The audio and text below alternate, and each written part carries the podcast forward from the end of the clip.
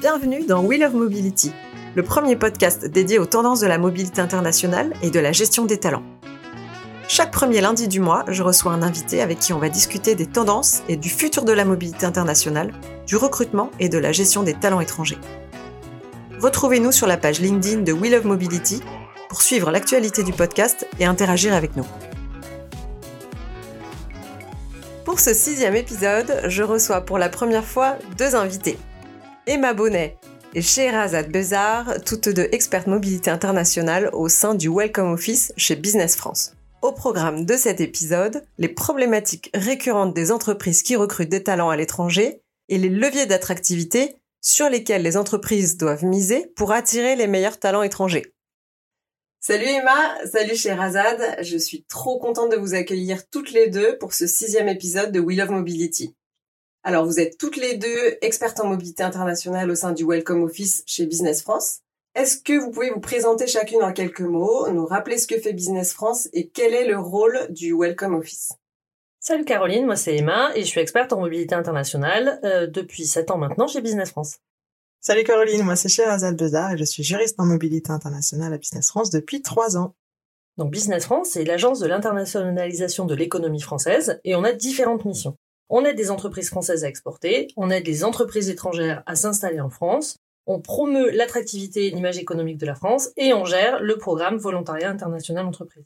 Au sein de la mission euh, Invest, donc liée à aider les entreprises étrangères à s'implanter, il y a différents départements, dont le département expertise juridique, auquel le Welcome Office appartient.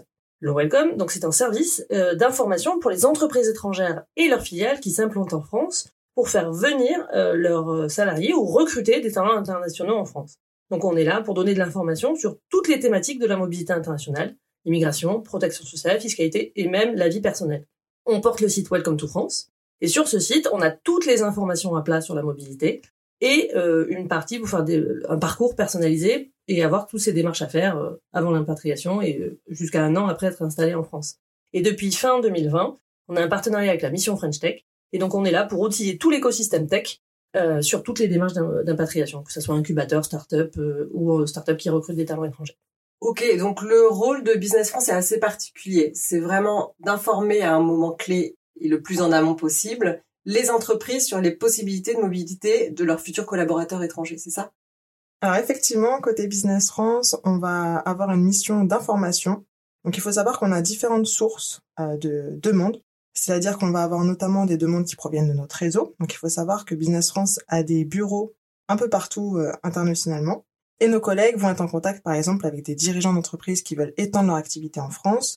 Et dans ce cadre-là, il va y avoir des questions par exemple dans le cadre de la mobilité du dirigeant vers la France ou dans le cadre de la mobilité d'un salarié de l'entreprise qui est basée à l'étranger vers la France. Et nous, on va répondre à ces questions pour expliquer les différentes démarches, quels sont les process à suivre, les délais, etc. On va également être en contact avec nos différents partenaires en région, donc via ce qu'on appelle la TFI, la Team France Invest, où on va être également en contact avec des entreprises qui vont avoir des questions en matière de mobilité internationale. Enfin, on peut également être en contact avec des entreprises de la tech qui peuvent avoir des questions sur les process spécifiques aux talents internationaux de la tech ou par exemple les incubateurs qui vont accompagner également des start ça peut arriver. Donc nous, on va vraiment avoir toutes ces questions et on va répondre dans différents cadres. Donc ça peut être un accompagnement individuel, donc en répondant directement à l'entreprise qui va recruter le talent, ou par exemple au créateur d'entreprise, donc via une start-up par exemple, donc dans le cadre de ces projets d'implantation, dans le cadre de la French Tech, et également euh, via notre site internet, donc welcometofrance.com. Et on va également faire de l'accompagnement euh, général, donc euh, l'accompagnement collectif via des masterclass qu'on peut animer, des ateliers ou autres, ou des webinaires par exemple. Il faut savoir que nous, côté Business France, on va vraiment avoir ce rôle d'information. Donc on ne va pas accompagner le talent ni l'entreprise. C'est-à-dire que si par exemple on voit que l'entreprise est face à euh, une situation très très spécifique, on va bien sûr lui indiquer de contacter par exemple un prestataire en mobilité internationale ou euh, un avocat en mobilité internationale pour que la personne soit vraiment accompagnée. Donc vraiment, on reste sur ce rôle d'information. Très bien. Et d'ailleurs, on peut peut-être donner quelques chiffres. Euh, en 2022, combien d'entreprises ont fait appel à Business France? En fait, on regarde surtout le nombre de sollicitations qu'on a reçues. Mhm. Donc, à peu près, on a eu 2000 euh, demandes traitées sur l'année 2022 par, euh, par le Welcome Office. Et donc là, les sollicitations, elles viennent à la fois des entreprises étrangères ou des talents recrutés par ces entreprises étrangères et de l'écosystème tech. Il faut savoir que quand même, les Welcome to la French Tech Desk, donc euh, le service développé pour l'écosystème tech, ça représente à peu près 30% des demandes qu'on traite. D'accord. C'est énorme quand même. Mm. Et vous gérez ça à combien? 3, 4, Ça dépend. voilà. Alors moi, j'aime bien parler du parcours de mes invités. Est-ce que vous pouvez nous expliquer d'où vous venez et qu'est-ce qui fait que vous vous êtes retrouvés finalement euh, dans la mobilité internationale, toutes les deux? Moi, j'ai une euh, formation euh, classique en école de commerce en affaires internationales. Et avant d'intégrer Business France pour lancer le site Welcome to France, j'ai travaillé 10 ans au sein de l'Agence régionale de développement de l'île de France, donc Choose Paris Region, pour aider les entreprises étrangères à, s'implanter sur la région. Et en fait, euh, plus je travaillais avec elles, et en fait, j'ai réalisé que c'était très important de les accompagner sur euh, le développement de leur structure juridique, de leur business, mais quand même, euh, si le dirigeant était mal accompagné au moment de son installation en France, ben, ça pouvait aussi faire capoter le projet de l'entreprise. Et donc c'est pour ça que petit à petit, je me suis spécialisée là-dedans. D'accord. Moi, de mon côté, j'ai une formation juridique à 100%. Donc, j'ai commencé avec une licence en droit langue anglais-espagnol. Et ensuite, j'ai fait un master en droit européen et droit international, où je me suis spécialisée en droit des étrangers.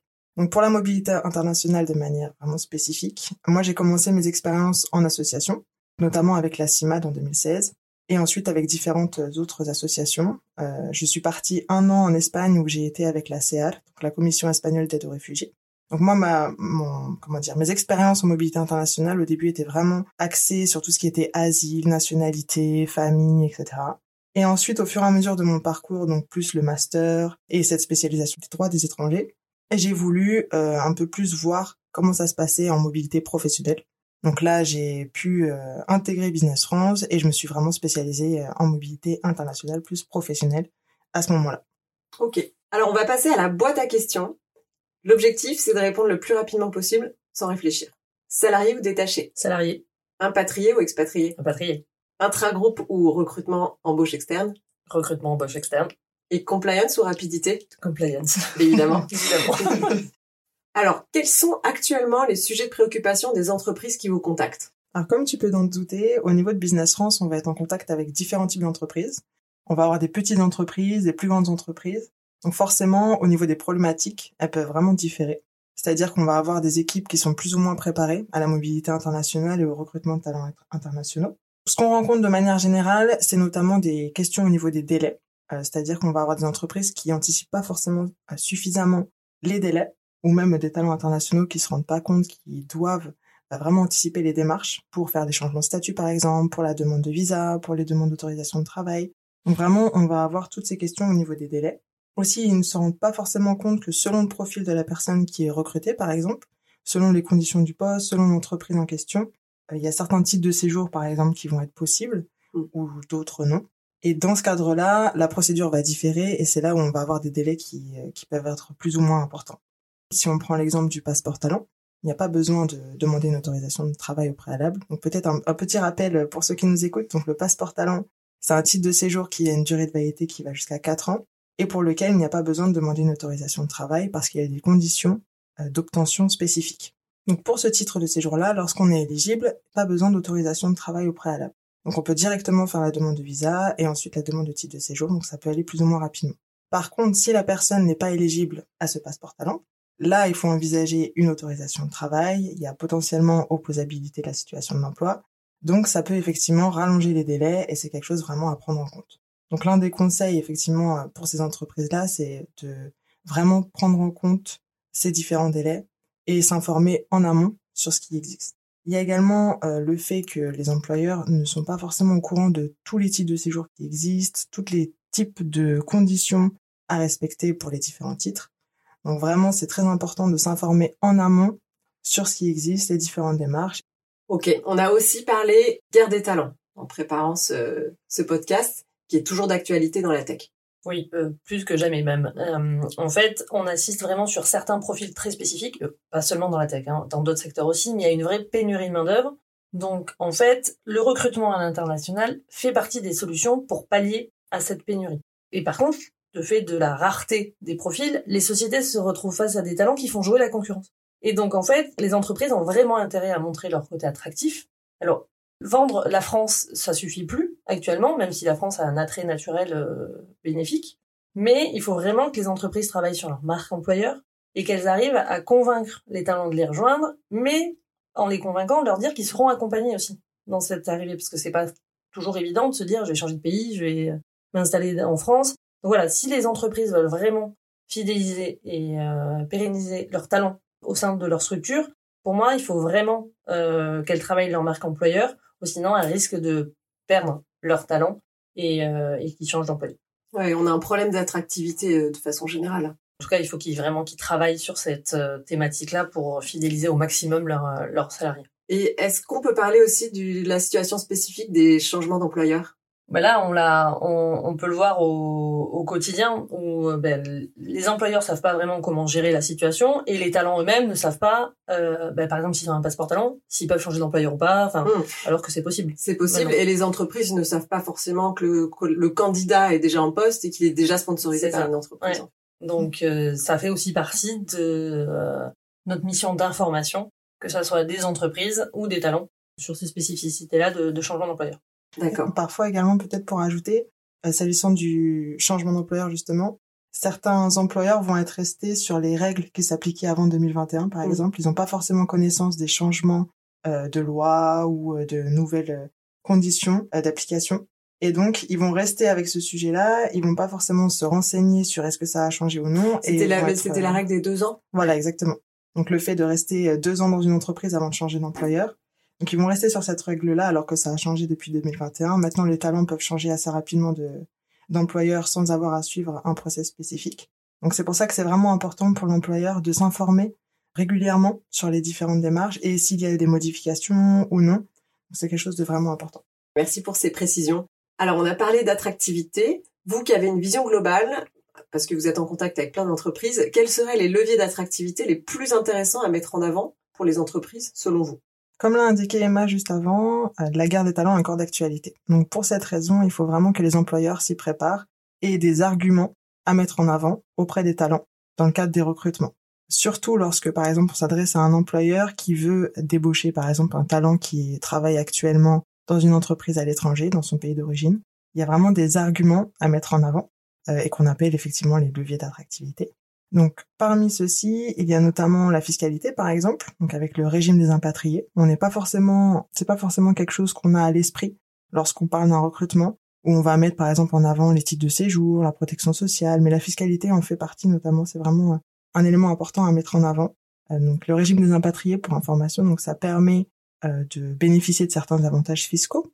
Donc, c'est vraiment quelque chose qui peut être mis en avant par l'employeur dans le cadre d'un recrutement il y a effectivement le fait également euh, de montrer qu'on est en capacité d'accueillir le talent. Donc, euh, par exemple, en, le rassurant, en lui disant que voilà, il y a un guide qui a été préparé euh, pour toutes les démarches qui vont être faites dans le cadre de ce recrutement. Donc, lui expliquer que l'employeur est bien au fait des différents types de séjours qui existent, des démarches à suivre. Simplement rassurer le talent sur le fait qu'il est bien préparé en tant qu'employeur, qu'il peut l'accueillir c'est quelque chose également qui peut être considéré comme un, levier d'attractivité pour ce talent et auprès des autres talents aussi, euh, euh, par exemple. Parce que ce qui est important à garder à l'esprit, c'est que souvent, ce qu'on appelle ces talents internationaux, ils sont en contact. C'est-à-dire que s'ils ont une bonne expérience avec un employeur, ils vont en parler sur les réseaux, par exemple, mmh. sur Internet, auprès de, je sais pas s'il y a des événements de networking, ils vont en parler également. Donc c'est vraiment quelque chose qui peut également contribuer à l'attractivité de la France de manière générale et qui est important à prendre en compte. Après, effectivement, il y a les titres de séjour à mettre en avant en disant que voilà, il y a différentes options euh, si besoin. Euh, le système de protection sociale, donc il reste quand même quelque chose euh, d'assez important. Donc moi, je pense que s'agissant des leviers d'attractivité, c'est toutes ces choses à mettre en avant, fiscalité, titre de séjour, protection sociale, le fait que l'employeur est vraiment prêt et qu'en fait, en France, on est habitué à ces recrutements de talents internationaux et qu'on est prêt. Parce qu'il y a souvent des un peu des clichés sur voilà la, la bureaucratie, sur euh, les difficultés en termes de, de procédures administratives, etc. Donc je pense que si un employeur est en capacité de montrer que non, on est prêt, qu'effectivement il y a des procédures à suivre, mais qu'elles sont pas si floues que ça, et mmh. qu'effectivement il y a vraiment des, des démarches spécifiques à suivre et qu'elles ne sont qu'elles sont connues en fait. des entreprises bien informées. Exactement, c'est vraiment quelque chose euh, qu'on souhaitait mettre en avant d'ailleurs aujourd'hui, Hmm. Que c'était vraiment un point très important que les entreprises doivent vraiment s'informer en amont pour faciliter ces recrutements. Et bien communiquer vers leurs talents. Merci Sherazade pour ces exemples qui peuvent donner des idées aux, aux entreprises qui nous écoutent. Alors, quelles sont selon vous les tendances en mobilité internationale pour les années à venir? Je pense qu'on va quand même rester sur des tendances qui sont déjà euh, actuelles, c'est-à-dire que on va rester sur attirer, fidéliser les talents internationaux. Donc pour ça, il y a beaucoup de recours à des CDI qui rassurent aussi beaucoup un talent qui, vient en France. Ensuite, là, on voit, le sujet peut revenir sur du télétravail international, par exemple. Mais je pense que vraiment, ce qui va être un très très important, c'est vraiment que les entreprises aient en tête qu'il faut qu'elles s'adaptent à leurs talents pour les fidéliser et les faire rester. Donc pour moi, la clé, ça sera la marque, le développement d'une bonne marque employeur mm. pour faire euh, rester leur, leur entreprise. Et donc il faut qu'elles travaillent sur cette marque employeur. Il faut qu'elles apportent des arguments pour faire rester les talents au sein de leur structure. D'accord.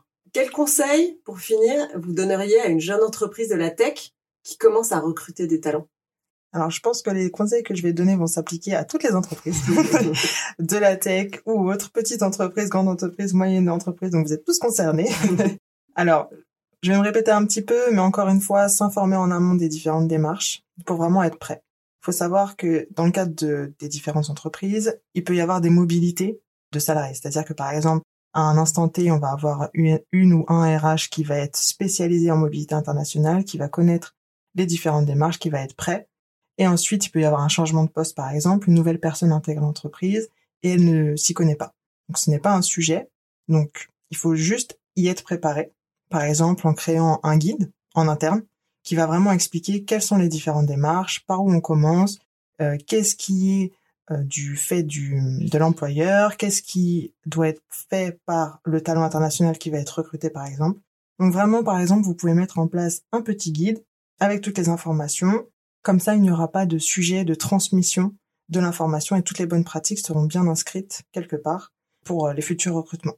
Et ensuite, on peut également parler du fait d'être accompagné, se dire que voilà, c'est on peut également avoir envie d'externaliser le fait de s'occuper de certains dossiers euh, pour pour les talents par exemple, si euh, on se rend compte qu'on va avoir beaucoup beaucoup de recrutement et que on n'est pas en capacité d'avoir un service spécialisé pour s'en occuper, bah voilà, ne pas avoir peur d'externaliser ça pour vraiment être bien accompagné, qu'il n'y ait pas de euh, d'erreur de parcours, on va dire, dans le cadre de ces recrutements de, de talents.